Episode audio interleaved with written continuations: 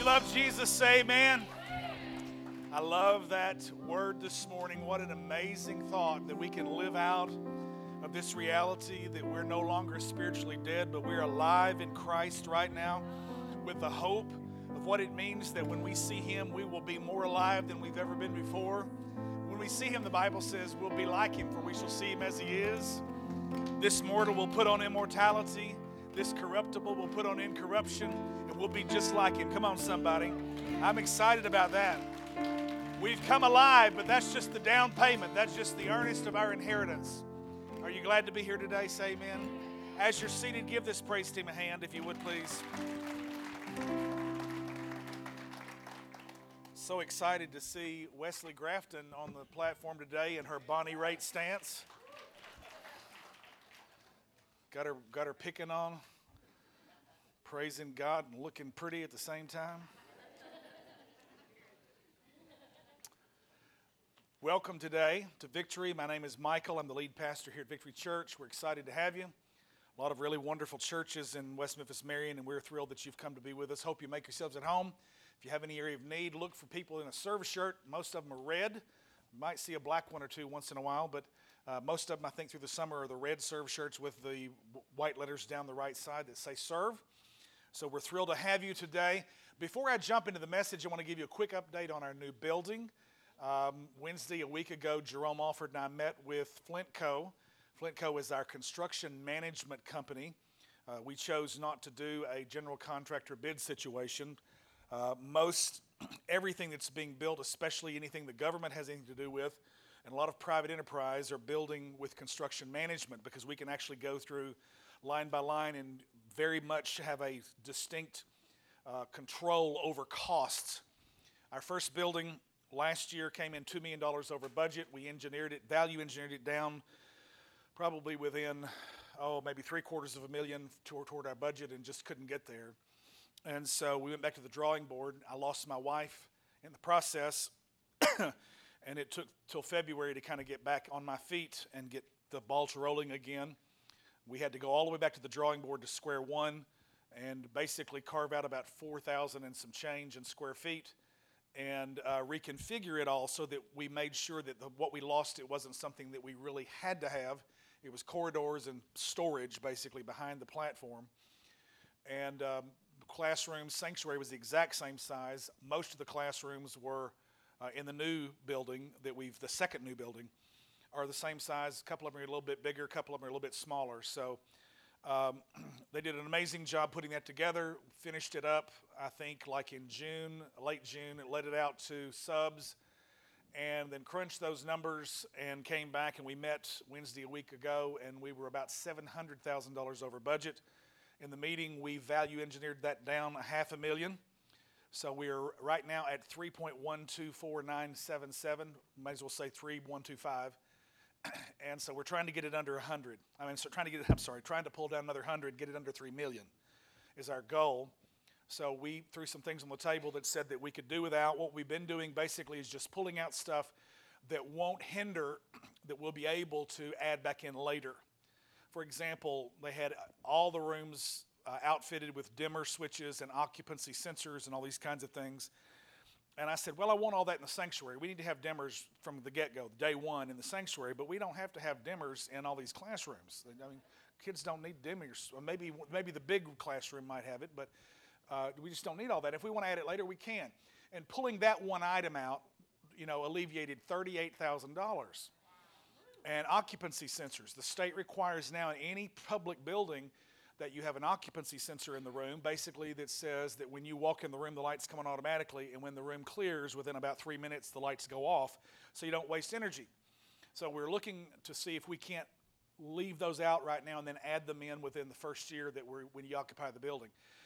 So when you do this, guys, I know some of you are just going, "What is taking so crazy long here?" We have a meeting like that, and they don't do the research that afternoon and call me back the next morning and go, "Hey, we got your price." They got to get all their stuff together, and then they go and they send it over to the engineers. The engineers have to check with the manufacturers, and it just takes a while to do this stuff. So we just want to bear with us. It'll be just a little bit longer. We're this close. the bank is sitting on go. We're approved. They were waiting on us, and I said, "Yeah, well, I'm waiting on the architects and the engineers." And all these subs. And so what we're what we're looking to do is as soon as we get a message this week, probably from them, and meet again, and we can get that right at about the three million dollar mark, then we'll be having a. They will give us what's called in construction management a GMP, which is the guaranteed maximum price, which means if we don't go in and do any change orders, they have to build it for that price. And if it costs more, they have to eat that cost. So that's why we're using a construction management company because we've got that guarantee. So that's where we are. We should be able to hear what we can do. And this is the option. To eliminate that last $125,000, we will like leave the whole office complex just shelled out, which means there's nothing there, uh, just concrete and and look up to see the roof. It won't be wired. It won't have HVAC. We would go in after we occupy the building and and shell that out. I mean, we would build it in. Okay, so we're looking to see how we can eliminate about $125,000 and get it around or even under $3 million. So that's one of our options, and uh, those, those things are on the table. They're supposed to get back to us and tell us what we can save if we do that. Because um, we can put a couple people in the kitchen to meet in the office temporarily until we get the office complex fixed. And we can always do that as a congregation. We've got every imaginable trade right here in the church. We have a couple work days and knock that thing out, and then be able to save that much on our loan. So, you guys, everybody clear with what we're doing, where we are? We're trying to not borrow any more money than we have to. Somebody say, Praise God. And so, there's wisdom in that, and uh, it just takes a little while. Be patient. And so, we're trusting, believing God for His best and His wisdom, faith to see this thing built and uh, filled for the glory of God. Somebody say, Amen. All right. I'm excited today to finish up this series called Fulfill. Today is the fourth installment in the series Fulfilled. Pastor Jeremy began it three Sundays back, talked about the general calling of the believer. I came in the second Sunday. We sort of took all that and put it down into a funnel and began to speak about the specific or the special calling that's unique to each individual believer. Uh, I believe our one thing from that week was that we share a common sameness in the family of God but we also hold a common uniqueness in the plan of God. Everybody in here who's a believer is part of the larger family. There, there is more that we are alike than there is that we're different, but there are some very specific things that we are unique in and we're different. And those unique issues hold the answer to the question what am I called to do? What is my purpose? We all are generally called to belong to the family of God, to know Jesus as our personal Savior and Lord, to be disciple makers. We're all called to holiness and to walk in righteousness with the Lord. All those things are called on every believer. But then there are unique things that we step into when we can begin to ask some questions. This is free on the website, www.victorywired.com. I can't go back and do any more review than that, but that's there and available to you. Last Sunday, we came in and talked about once we've answered those questions, we need to be empowered and filled and controlled by the Holy Spirit. We need to be empowered. We need to put on, the Bible says, tarry in Jerusalem until you be endued with power from on high. Enduo is the Greek word which means to put on garments. I took this shirt off of the hanger, off of the rack in my closet, and I put my slipped my arm through it, and I, I enduoed this shirt. I put it on as a garment. And so Jesus was saying, put on the Holy Spirit like a garment, wear it that close to you. The Bible says in Romans chapter 8, verse 14, For as many as are led by the Spirit of God, they are the sons of God. That word for son, huios, means they full grown, mature, ready to take responsibility, son of God. Not just a little baby. We thank God for babies. Babies are potentially full grown adults in a kind of a seed form, but we want to grow them up in the nurture and admonition of the Lord, so that when it's time for us to step into our calling, we have experience and responsibility and anointing and appointing, and we can do what God has called us to do through Christ. Somebody say amen. So this morning, we jump in to point number four, or uh, message number four. And I want to talk to you for a few minutes today about living out of your passion. Living out of your passion. And I'll explain that in just a moment. That's the title of the message this morning. And I want to get our series text from Colossians chapter 4. The Apostle Paul is writing as he closes the letter to Colossae, and this is what he says. Find a screen and read it out loud with me, please. Here we go. See that you fulfill the ministry that you have received in the Lord. Very simply, you got something you got a call in your life, you have a destiny. God is saying to you, make sure you find out what that is and you walk in it. That great Mark Twain quote is the two most important days in a person's life are the day he is born and the day he finds out why. Okay? Uh, so the, the message text this morning is found in 2 Timothy. He was a son in the Lord, a spiritual son to the Apostle Paul. Paul is writing to him in what is called the pastoral epistles. Pastoral epistles, he's writing to people like Philemon and Titus and Timothy. And these are specifically written to people, okay? And so in uh, Timothy, 2 Timothy 1, we got two verses. Read it out loud with me, please. Here we go. For this reason, I remind you to what? Fan into flame the gift of God which is in you through the laying on of my hands. In other words, there's a fire that got in you that was an impartation by the Spirit, and I'm telling you, you need to keep that thing, whip that thing up, fan it into a big flame, a big flaming inferno in your life. And verse 7 sort of puts the icing on the cake. Here we go. For God gave us a spirit not of fear, but of power and love and self control. Let's pray this morning. Father, we are amazed at your goodness. We're reminded of a simple truth that sometimes we forget and the circumstances of our life tends to obscure. That is that you are a good, good Father. That's who you are and that we are loved by you. That's who we are. We thank you for that. We, we are very aware of our need and our brokenness. Lord, thank you that we know that apart from you, we are nothing. But God, we also are grateful to acknowledge that we're no longer apart from you, that in Christ we can do all things because you strengthen us. We're careful today to ask you to, to be upon each of our hearts. God, I speak and I ask you in Jesus' name to be in my thoughts and in my mouth, that you would animate, Lord, the thoughts and the words that I speak and project and proclaim. I ask you for clarity. I ask you for understanding in the hearts and minds of the people. Holy Spirit, be our hearts and our eyes and our ears, our perception, our understanding, so that we can hear correctly. And Lord, we can respond because we know that faith comes by hearing and hearing by the Word of God. It's in the matchless name of Jesus that we pray, and all of God's people said, Amen. I, uh, I want to take a moment this morning before I, I jump into this squarely and uh, remind you specifically what we're talking about when we're dealing with passion. And as we get ready to do that, I always have one thing. Everybody say one thing. There's one thing that's going to punctuate the thoughts of this message as we open the Word of God.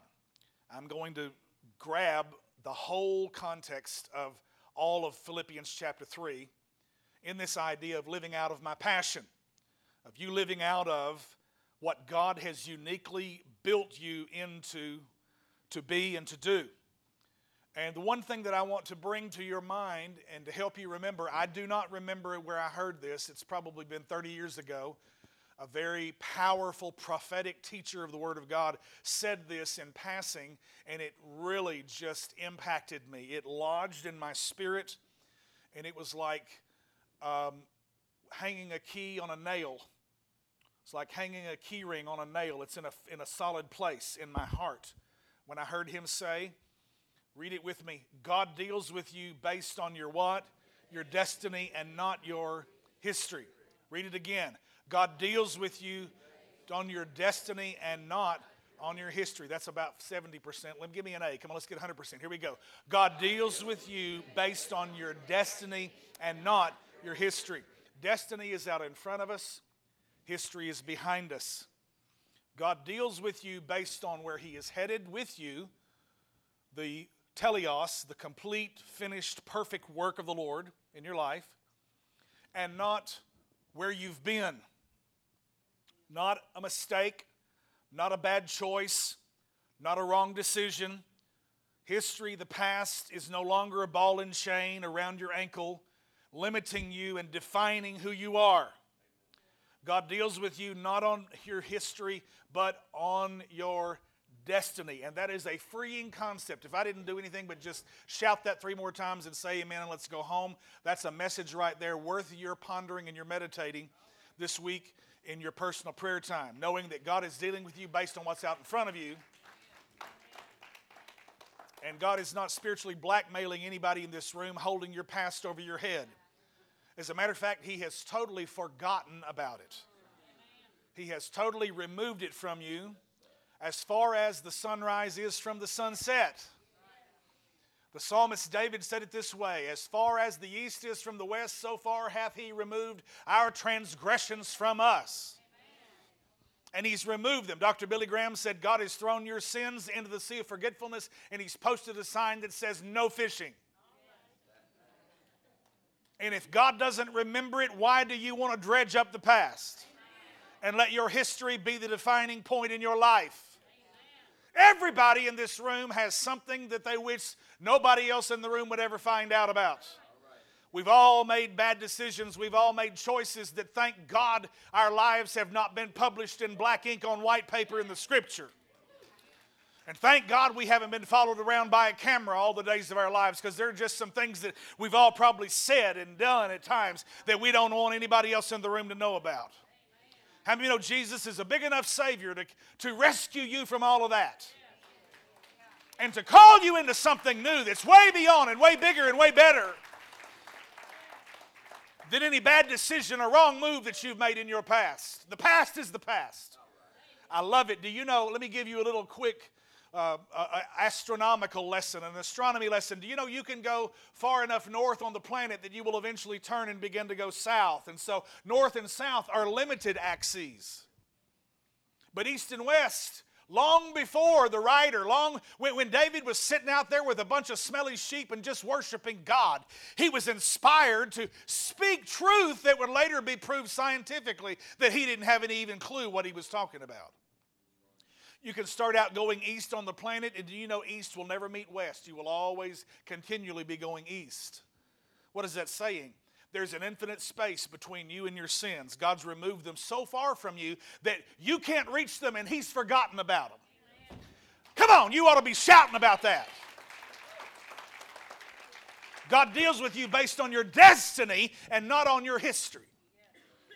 What are your passions? What is this passion that we're going to live out of? First of all, I want to tell you what I'm not talking about. In order to be clear in my communication, I want to tell you what I'm not saying.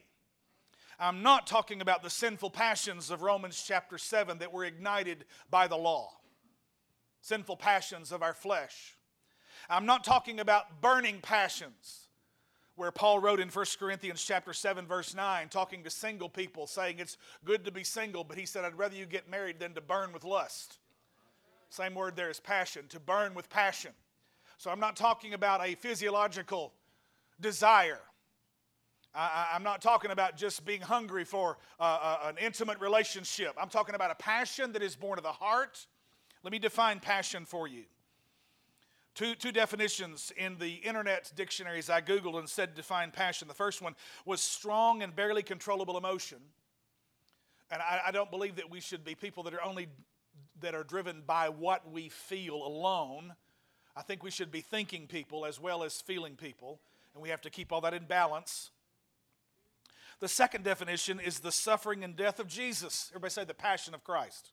So when we use the word passion biblically, I'm really referring to something like Jesus had a deep desire and a longing to restore the Father and the world that were separated, and he became the mediator. The Bible says there is one mediator between God and man, the man Christ Jesus. 1 Timothy 2 5. I believe the passion the Bible talks about is a, des- a deep desire of the heart. It is where fulfillment that we're preaching about in this series is found. And if we liken it to how passion describes what Jesus did, his suffering and death, then I believe our passion is something that that for which one is willing to lay down his or her life. Are you willing to believe in something so much that you would give all of your nine to fives, really probably more than that if you're going to experience success, those who have worked hard enough to experience real, tangible, material success have rarely known a 40 hour work week. They work sun up to sundown, and they work hard rather than hardly working. And they put their trust in God. And that's where we had historically what was called the Puritan work ethic, working like it all depended upon them, but praying like it all depended on God. And when you put those two factors together, God's sovereign will and my responsibility and the decision that I make to walk according to His sovereign will, He will move heaven and earth for your sake. Come on, somebody, put your hands together. So, the passion I'm talking about living out of is a deep desire of the heart where fulfillment is found. It's that for which I am willing to lay down my life. And I want you to realize that your passion and your purpose are intricately connected. One of my preaching heroes, Bishop T.D. Jakes, said it this way If you can't figure out your purpose, figure out your passion, for your passion will lead you right into your purpose. And what that means is, is that God has hardwired you to do and enjoy the thing for which He made you, your purpose. Your purpose is your raison d'etre, as the French call it, your reason for being. But then your passion is finding that thing that you express in a day to day opportunity to live out that purpose. The thing that you love to do, that, that makes you glad when you do it. And you can do it, as we're going to read here in just a second, and you can do it without being fatigued. You don't burn out when you're living out of your passion. That thing, you know, that some of you have jobs and you go to the job because the job actually funds what you love to do on your own time, your passion, whether it's the golf course or hunting or whatever. Wouldn't it be amazing if you could actually live so much out of your passion that you could turn that passion into a vocation that would actually pay you? This is what I tell young people all the time find your passion and throw yourself into it 110% with all of your heart, and prosperity will follow your passion. If you'll do it with all of your might, whatever you put your hand to, Ecclesiastes says, do it with all of your might. Great Nelson Mandela, powerful leader who was unjustly imprisoned for 27 years, battling the the effects of the British and Dutch colonialism had produced what was called apartheid in South Africa. And it was a governmental system of white supremacy. And Mandela stood against it and was imprisoned for 27 years, and God delivered him. He's a true, spirit filled, blood bought believer in Jesus Christ. Spoke in one of my friends' churches in Johannesburg and in Cape Town and gave his testimony how God had carried him through those 27 years until he was delivered and became from the prison to the seat of the prime minister in, in uh, South Africa. Come on, someone, come on, hand, put your hands together. He says this there's no passion to be found playing small, in settling for a life that is less than you are capable of living. God wants you to live out of largeness and out of largesse, out of a generous spirit of giving. Our 16th president, Abraham Lincoln, said it this way Every man is proud of what he does well, and no man is proud of what he does not do well. With the former, his heart is in his work, and he will do twice as much of it with less fatigue. The latter performs a little imperfectly, looks at it in disgust, turns from it, and imagines himself exceedingly tired the little he has done comes to nothing for want of finishing. How many of you know what I'm talking about? Things, tasks that you have to do at work that you despise. There are things that you really enjoy doing, and oh man, you could just do it all day long. And the things that you despise, just WMO. Everybody say, wearing me out. You know what I'm talking about. And unfortunately, we all have job descriptions that don't just define the things we love to do, but it's that cursed line at the bottom that says other duties is, is assigned that'll kill you. How many of you know what I'm talking about? We all have to do some things we don't like to do so that we can do the things that we enjoy doing. Am I helping somebody this morning? Howard Thurman said it this way Don't ask yourself what the world needs, ask yourself what makes you come alive and then go and do that because what the world needs is people who have come alive. We sang it this morning dry bones, call out to the dry bones, come alive. God is looking for a people who have come alive in His Son, in Christ. And they can be a, a living, breathing firebrand, a beacon to the world that is called to to come alive in Christ. Somebody say amen. amen. Last one, I'm going to get into the meat of the message. This is an unknown proverb. I don't know who said it. Our passions are the winds that propel our vessel like a ship. Our reason is the pilot that steers her. Without winds, the vessel would not move, and without a pilot, she would be lost. So I need passion, emotion, excitement, that propels me, like the wind that moves a ship with a sail, but I also need to have reason as a pilot. Everybody say purpose. When I recognize my purpose, when I get my purpose and my passion together, it's amazing how God can move the ship and we can transport things. We can carry an idea to completion. We can see success come based upon our hard work. Come on, somebody say amen. I have three points this morning I want to bring to you, and I want to move to the book of Philippians. Paul is writing to the Philippian church. They are an outpost of the Roman Empire in the Macedonian region, which is north of modern day Turkey, Asia Minor. And Philippi is an outpost of the Roman Empire. Roman Empire does not extend out that far where they are, but they have an outpost out there. And what that literally means is the people that are living in the protected city of Philippi, though they're living in a region that is foreign to the Roman Empire, they are actually Roman citizens and enjoy the benefits of being Roman citizens. They can appeal to a higher law, they can call for the protection and the strength and the might that backs the words, the Holy Roman Empire. And so Philippi is a church that Paul has had a direct hand in and planting. As a matter of fact, it's in the, in the story of the Acts, the 16th chapter. There was a woman who was the first convert of the Philippian church. She was a businesswoman by the name of Lydia, and she's a seller of purple. That means she's kind of a roving Hancock's Fabrics. I don't, either, I don't know if they're Hancock's even still in business. They used to be around the corner here at the mall. And, and um, basically, ladies could go in there and pick fabric and get a dress pattern or a shirt or blouse or whatever and, and make something themselves. Well, Lydia is selling garments. She's selling fabric that people make garments out of. And she's a businesswoman. She's, she's very astute but yet she has a heart that the Bible says the Lord opened to the message of Paul, and he's preaching, and she converts. She's, she's, she's transformed by the gospel that Paul is preaching, and the Philippian church begins. And so Paul is writing to a group of people that are an outpost of the Roman Empire. That's going to be important in a few moments when we come and approach the latter end of chapter 3 of the book of Philippians. Three points this morning. Number one is recognition. Everybody say recognize.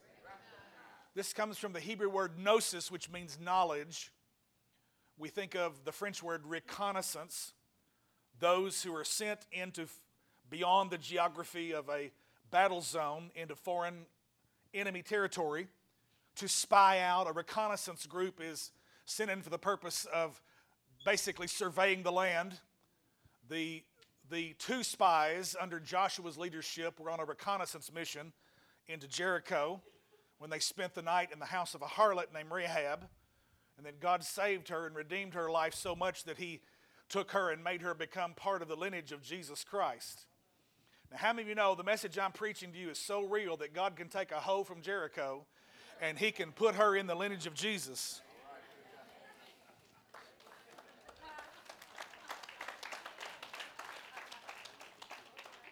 And if that didn't wake you up, I don't know what else to do. did he just say that in church? Yes, he did. Remember, what is our one thing? Say it with me. God deals with a person based on her destiny and not her history. God didn't care if she'd been a hoe. He said, Guess what? I'm going to redeem you, honey, and I'm going to turn your life around so good. You're going to be the great, great, great, great, great, great grandmother of the Savior, the Messiah, Jesus Christ. Hallelujah. I didn't have that in the first message this morning. That just hit me right there. Everybody say recognize. You got to recognize that God is good and you have to recognize who you are. And before we come to Him, that means we recognize our brokenness, whether we have been weaned from the teat of religious legalism sitting on a church pew because you can be dead in sin and been, you, you could have been born in the church pew and raised on it your whole life. I slept under them when I was a little kid on a pallet, and they'd just be having church till 11 o'clock at night. And we were Pentecostal, so we just didn't know when to quit. I'd wake up and I'd go, Is this still going? I love my heritage, don't get me wrong. I grew up and later got on one of the benches and played piano organ, and I was part of the party that kept it all going all night long. And I, I love that. I love the presence of God. At the same time, around here, we, we, we don't want to wear you out. So we try to, you know, keep all that in mind. We want to be led by the Spirit. Somebody say amen. amen. Recognize, recognize who God is, recognize who you are. Let's see how Paul did it in Philippians 3. Now, this is a lot of scripture, it's word rich, but I'm going to make comments. We're going to move quickly. Here we go. Verse 1 Whatever happens, my dear brothers and sisters, what? Everybody say, rejoice. Rejoice basically means you have a choice. You choose. You choose joy. It means you have joy and you re you rewind it, you do it again, you, you revisit it. Anytime you re something, it means it's a repetitious thing. You rejoice. And, basically, the Greek word for rejoice means to brighten up. Look at your neighbor and say, brighten up. Some of you need to know about that. Brighten up, my goodness. And you know, so many times church is just so serious and dead. I just want to say, most folk in church can't brighten up because they don't know how to lighten up. Everybody look at them and say, lighten up.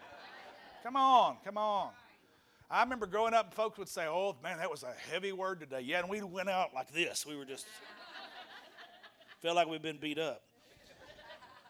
Now, we want to deliver the word, and if it's heavy, we want to make it heavy. But we also don't want to just step away from it because there's a lightening and a brightening effect to it that can lift us up and give us strength to be able to do what He's called us to do. Somebody say amen. Rejoice. I never get tired of telling you these things, and I do it to safeguard your faith. Verse 2 Watch out for those dogs. Now, he's talking about some preachers now, okay? We'll leave out the network they're preaching on on television. He says, Watch out for those dogs those people who do evil, those mutilators who say you must be circumcised to be saved.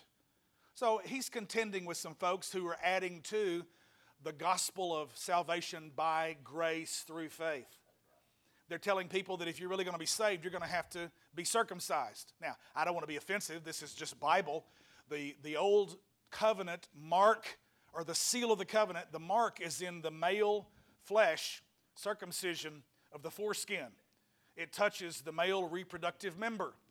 And so this is what Paul is saying. He says, those of these people that are flesh mutilators, matter of fact, he gets so aggravated in them in Colossians, he said, I just wish they would cut it off themselves.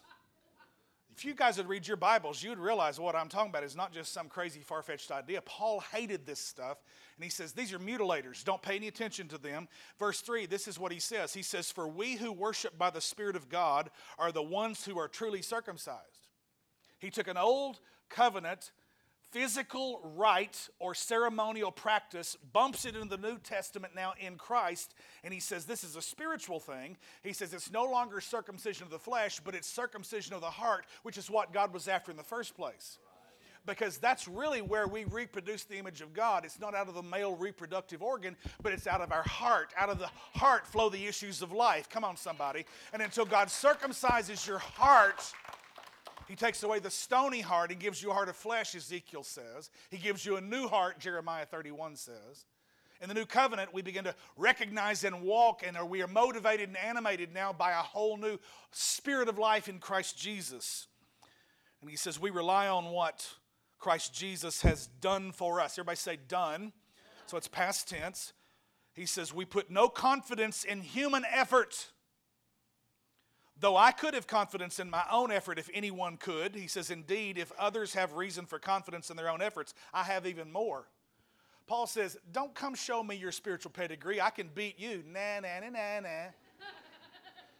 And he says, Look, I, don't have time for that nonsense. He says, I was circumcised when I was eight days old. I'm a pure blooded citizen of Israel and a member of the tribe of Benjamin, a real Hebrew, if there ever was one.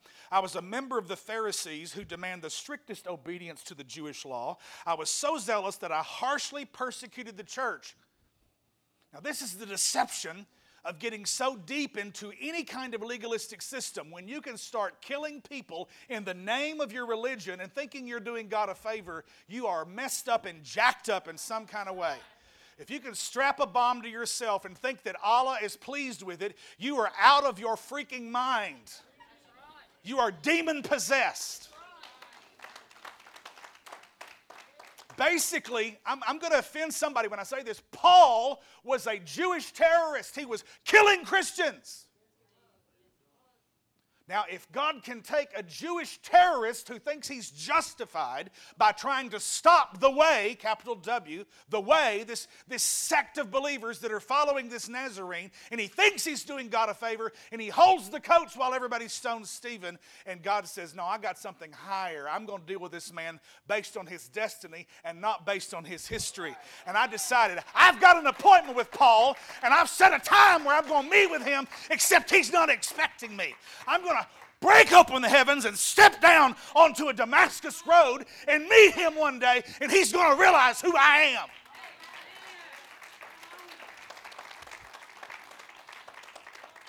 Paul the Apostle got up off of his donkey. I just translated the King James. God knocked him off of his donkey, and he got up off the ground, and he was serving a new master. Come on, somebody. His life had begun to be redefined and this is what he said. He says, And as for righteousness, I obeyed the law without fault. I once thought these things were valuable. Read it out loud with me. But, say it, here we go. But now I consider them worthless because of what Christ has done. Paul had to come to a place of recognition where he could see God for who he was. And once he saw God for who he was, he saw himself no longer as the proud Pharisee, no longer as this one who had all the gold stars of religious manipulation and legalism, but he realized that he was completely and totally bankrupt and in desperate need for God. And when he humbled himself and laid down his arrogance and pride, God transformed him and he began to recognize his life from a whole new place of definition. How do I get unstuck?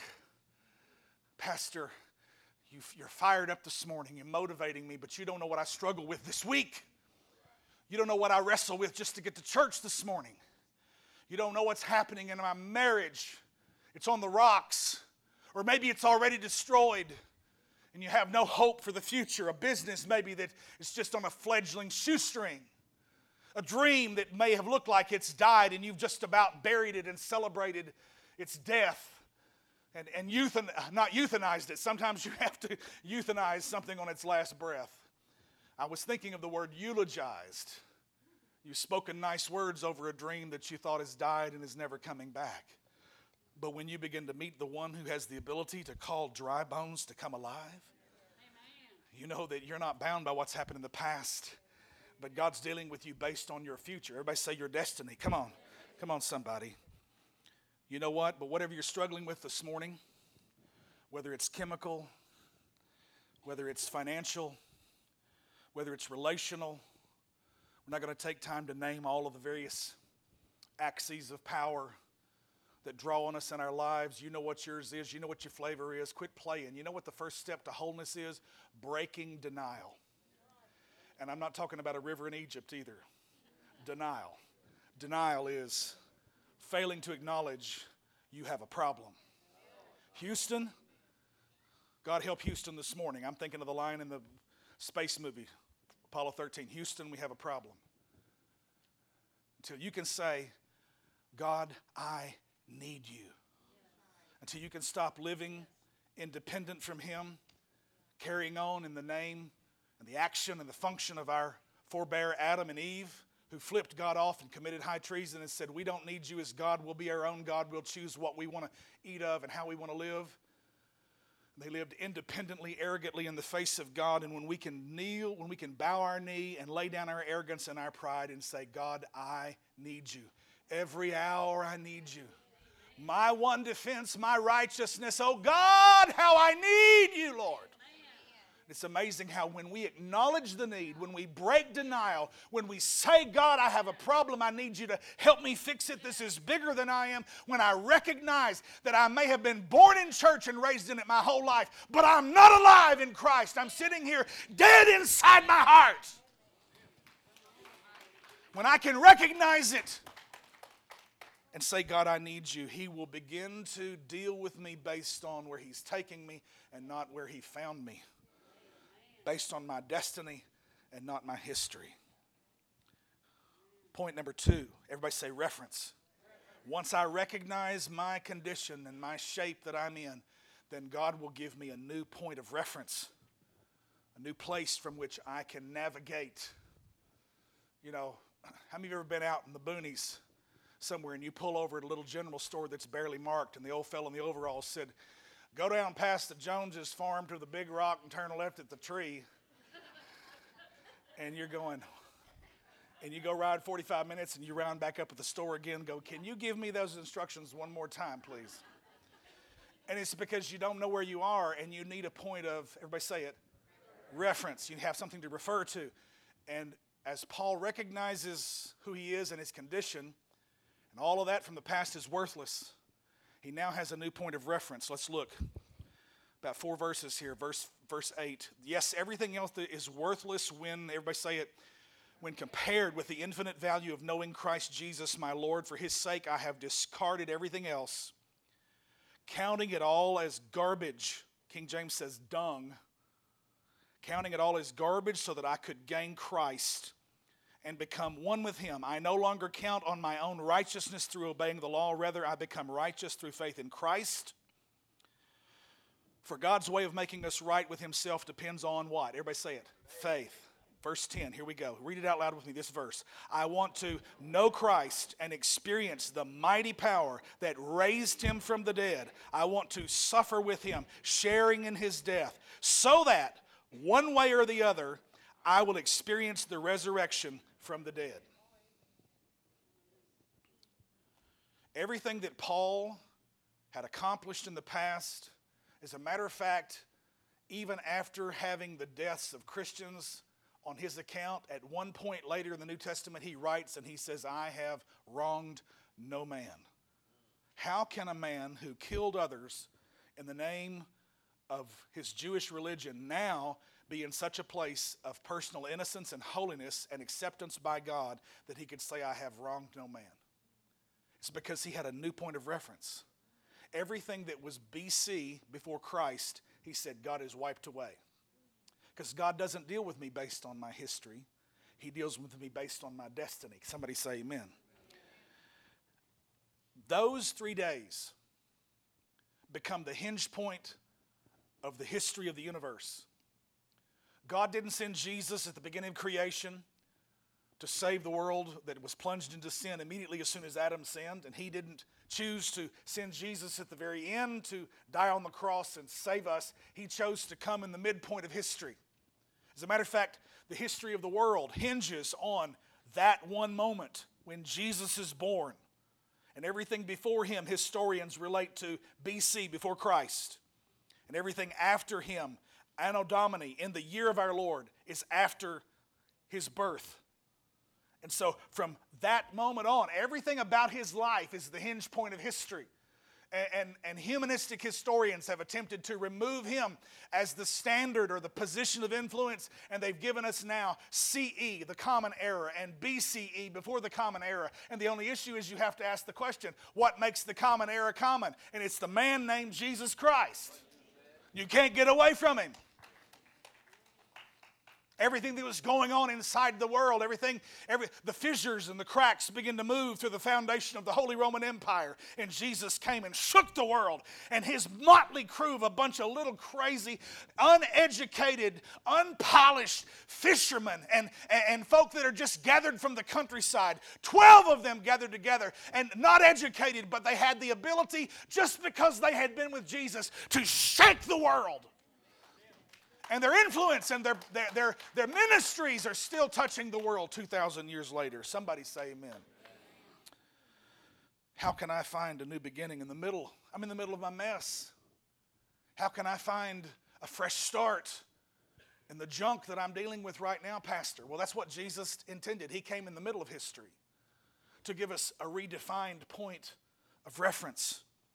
Three days from the cross to the tomb the death, the burial, the resurrection. He becomes the substitutionary sacrifice, the Lamb of God who takes away the sins of the world, breathes his last, says, It is finished, goes into the grave, buried, comes up the third day, resurrected in new, new life and authority because he buries your sins and he gets up without them. He breaks the penalty of your sin on the cross, and he breaks the power of your sin when he rises up out of the grave, no longer having an accusing record because it was nailed to the cross. Your accusers are dead now, except that stinking Satan who, who, who doesn't have any teeth, but he's still got a mouth, he's got a tongue, and he can lie. Somebody says, How you know when Satan's lying? Honey, when his lips are moving, that's he is the father of lies. He can't tell the truth. Don't shout me down. Cross in the tomb, three days. Those are the bookends of Christianity. Everything that is your life is tied up in those three days. It becomes a new point of reference. Power of his resurrection. I want to know him, sharing in his sufferings, in his death his crucifixion. I want that applied to my life. I want this to become a new point of reference so that now, from this point on, I'm no longer governed from past to present, but I can be, begin to see the world and life and reality in a whole new kind of way. Even grace takes on a whole new meaning. In the Bible Belt South, we've been taught only one side of a two sided definition of grace. We've all been taught that grace is God's unmerited favor, and that is just so true. I'm so thankful for that. That's the starting point. That's, that's your first taste of grace. grace. Grace is like a blanket that God throws over you and covers and forgives you of your sins and removes them as far as the east is from the west.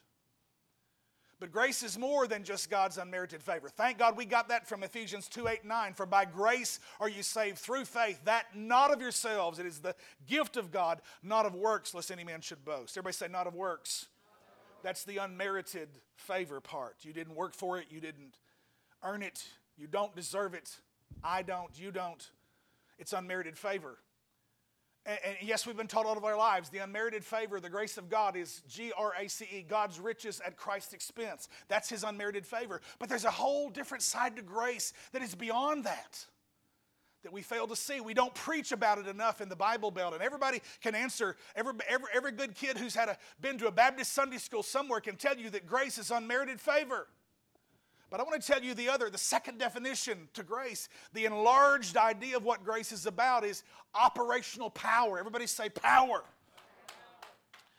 Listen to this in 1 Corinthians 15 10. The Apostle Paul writes, and he says, But by the grace of God, grace, he says, by the grace of God, I am what I am.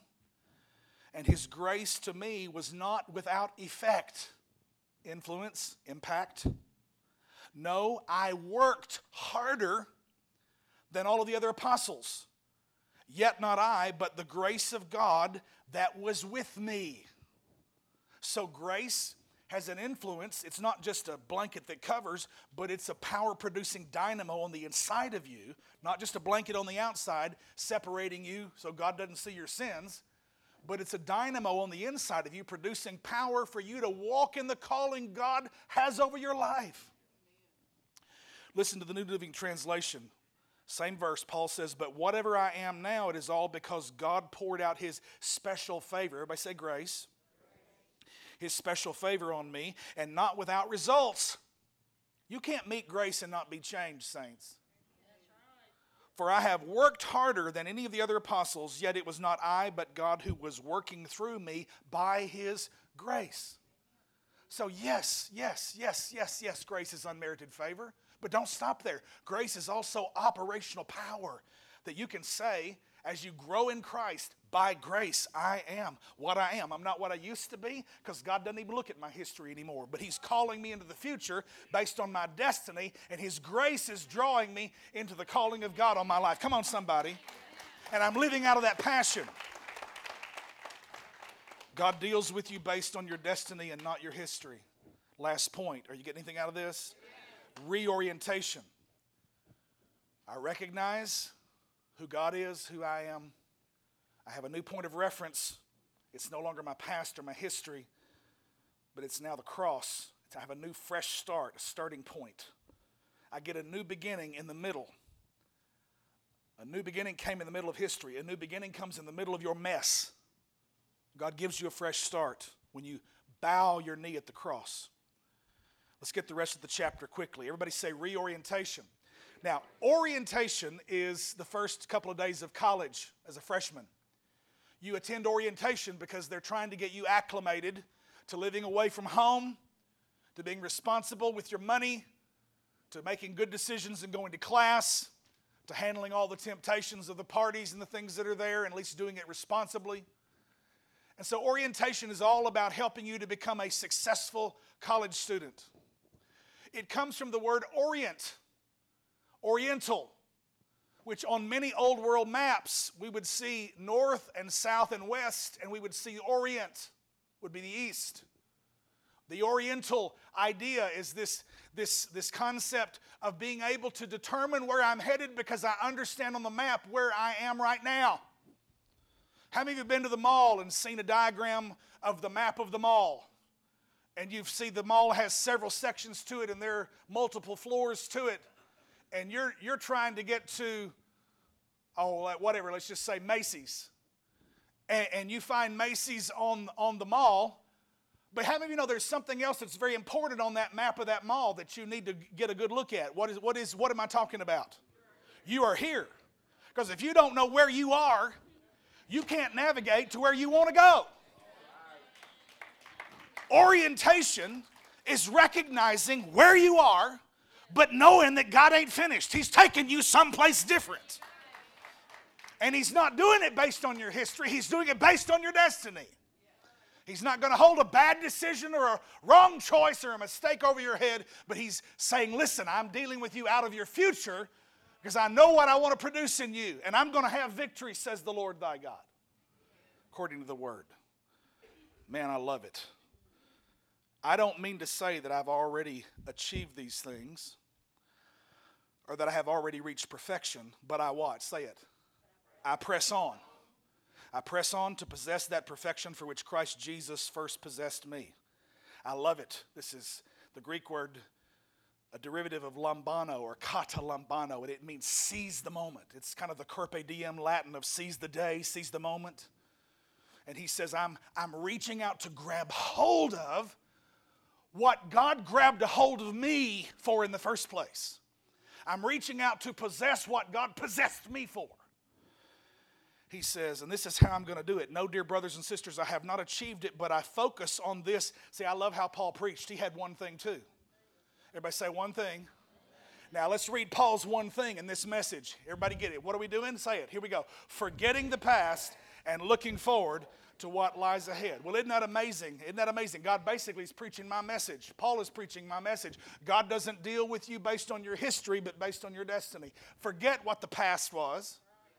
Now, everybody in here wants to forget your mistakes, but it's not just the bad spots. It's all that stuff you were able to accomplish in your own strength when you just gloried and thought your flesh didn't stink. You remember that day when you won that prize? When you won, won the race in school, when you beat everybody else on the grade, when you won the competition? Oh, you just thought you were something else. What was it? Somebody said to me recently, I was dressed up more than I normally am, told me I looked like sexy socks on a rooster. I said, What?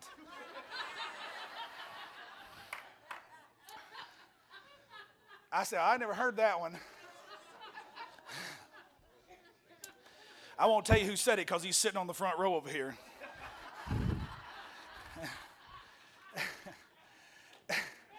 and I was a little dressed up more than I normally am. You know, if, if folk would get used to seeing me in jeans and an untucked shirt, and I just said, Well, I have style that you know not of.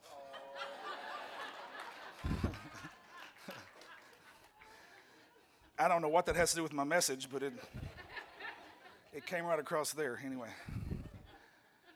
Forgetting, you know, even when you do something in your own strength successfully, basically, Paul's saying, forget all of it. Get up and move on. Quit being dominated and defined by what happened yesterday, or last month, or 10 years ago, or what your daddy did to you or your mama didn't do. Get up, get, take some personal responsibility, and realize 40 years ago what happened to you can't be alone what's making you who you are today. You've made some decisions since then. Recognize yourself, get you a new point of reference. Come on, help me preach a little bit. I'm sorry, my, my sexy socks on the rooster got all tangled up. My notes just disappeared. The, the Holy Spirit is scolding me for letting Dennis the Menace get involved in this message today.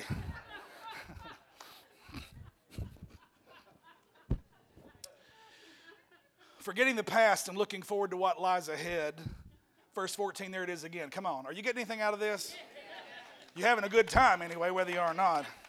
I press on to reach what? To reach the end of the race. The King James says, For the mark, I press toward the mark of the prize for the high calling of God in Christ Jesus. It's something in my view, I can see it. It's something that I can see. And, I, and he says, and I receive the heavenly prize for which God through Christ Jesus is calling us. Now hold that thought. Everybody say, I can see it. We're going to come back to that. Let all who are spiritually mature agree on these things. If you disagree on some point, I believe God will make it plain to you. But we must hold on to the progress we have already made. Verse 17, dear brothers and sisters, pattern your lives after mine and learn from those who follow our example. I don't have time for preachers that get up all the time and in a false humility say, Don't follow me, follow Jesus. I mean, that's not what Paul said. Paul said, Follow me, for I follow Christ. And if you, if you don't have a minister who's at least got enough ducks in a row to say, Come on, do what I'm doing, follow me, let's pray, let's fast, let's seek the Lord, let's, let's have a positive confession, let's determine to be positive Come on, folks. Being positive in negative circumstances is not naive, it's being a leader. Come on, somebody. I've had enough life experience. The last year is one that's just taught me a whole lot. It's not raw, blind positivity just for the sake of being positive, but it's an informed positive. It's an informed faith. That I Paul Paul said it this way. He said he, he, he didn't say I know what I believe. He said I know in whom I have believed, and I am persuaded that He's able to keep that which I have committed unto him against that day. He says, For I've told you often before, and I say it again with tears in my eyes, that there are many whose conduct shows they're really enemies of the cross of Christ. They're headed for destruction. Their God is their appetite. They brag about shame, shameful things, and they think only about this life here on earth. They're stuck in the present, usually defined by the past. He says, But we are citizens of heaven. I love this. He's playing off the fact that Philippi was a Roman colony governed by a law from another place. Nowhere near Rome, but they were citizens of Rome while they were living in Macedonia in the Philippian city. And he's saying this to you. You're here on planet Earth, but you're a citizen from a place that has a higher law. You're citizens of heaven, and there are blessings and privileges and responsibilities that you have as a citizen of heaven, and you have an appeal to a higher ruler. It's not Caesar, it's not the president, it's not a committee, it's not a crew or a team, but it's the God who sits on the throne of the universe. Come on. We're citizens of heaven where the Lord Jesus Christ lives, and we're eagerly waiting for him to return as our Savior. Verse 21, and I'm finished. I love this. He will take our weak mortal bodies and change them into glorious bodies like his own, using the what? Say it. The same power with which he will bring everything under his control. Now, I want to say this to you this morning. There's something about that hope that, that motivates me. I'm not living out of a past, present mentality. But I've got a new reference now. And God has moved me into where I look to my future and I'm living future present instead of past present. My history no longer defines me, but what I'm becoming, my, de- my destiny, is what defines me now. Linear thinking is established as a Judeo Christian worldview. We have a creation point, we have a progression all the way to a point of consummation when history ends and Christ is Lord over all and he hands the kingdom to the Father. And we have millennia, we have centuries, we have generation after generation that are existing from the point of creation all the way to consummation. I'm not in any way doing away with linear thinking because circular thinking is a curse. Circular thinking is Far Eastern thinking where we're reincarnated from one form of existence to another. In the Bible, if you're making progress, you're seeing new ground you've never seen before. You know, he says in Joshua, he says, I'm going to take you away you've never seen before because they had a generation that wandered for 40 years, sometimes circling the same mountain five or six times. If you're looking around and the geography in your spiritual life is looking familiar to you, then it means there's judgment. And God has said, you know what? I love you, you're my child, but you're going to go through the seventh grade for the eighth time if you need to until you can get these lessons in your spirit because God doesn't socially promote any of us. Well, he's big. He's six foot three inches tall. He's 14. He's you know he's he's 42 years old and he's still in the seventh grade. How many know God doesn't just advance you and give you a promotion just because you're big for your age? Come on, come on, somebody. He'll let you circle the mountain again. He'll love you and He'll walk with you Oh, I remember the old saint that said, you know, well, many are the afflictions of the righteous. And they just say it and stop. And I'd go, don't quit there. There's another part of that verse. Many are the afflictions of the righteous, but the Lord delivers them out of them all. How many of you, no matter what you're going through, if you just get Jesus in the boat with you, how many know you're going to be okay? Same power. I'm telling you that what God wants to do is shift you from a past present kind of thinking to where you begin to think and live your life out of a future present mentality. You know that God's working on you and He's going to do something amazing in your life because it's out ahead of you and your best days are in front of you. I don't care if you're 95 years old sitting in this room this morning, your, your best days are still ahead of you. Don't get in a spirit of nostalgia that only looks to the past and talking about the good old days because guess what? If you know Jesus, your best days are still ahead of you. Because you're going to see Him and you're going to dwell with Him in heavenly places. Hallelujah. It's when people lose a, an awareness of the sense of a future purpose that they begin to die on the inside. God doesn't want us to live bound to the past, but He wants us to live with an awareness, a future present mentality. You're going to walk out of this room in just about 10 minutes. You're going to get in your cars, you're going to crank them up, and you're going to look ahead through a windshield. You're going to back out of your parking space and you're going to head to lunch or you're going to head home. You're going to drive with purpose because you have a destination that you're headed toward. In the middle of that windshield, you've got a little thing that's stuck up there on that windshield, little bitty, small. In comparison to the windshield, you've got a little thing up there that's called a what? Rear view mirror. Have you ever thought about what do you do in the rear view mirror? You look to see what? What's behind you. But have you ever considered the proportions of the windshield to the rear view mirror? You can't get anywhere looking all the time in the rear view mirror. I, I, I think you need to be aware of what's behind you. But you don't need to let the what's behind you define you because that's not the direction you're headed unless you're looking in that rearview mirror and trying to back all the way to your lunch today. That's dangerous. You're trying to back up to the good old days of a, of a lunch you, you really loved and hope you can get back to that. No, if you're going to go back anywhere, let's think about Marty McFly and go back to the future. Get in the future, present mentality. Hallelujah.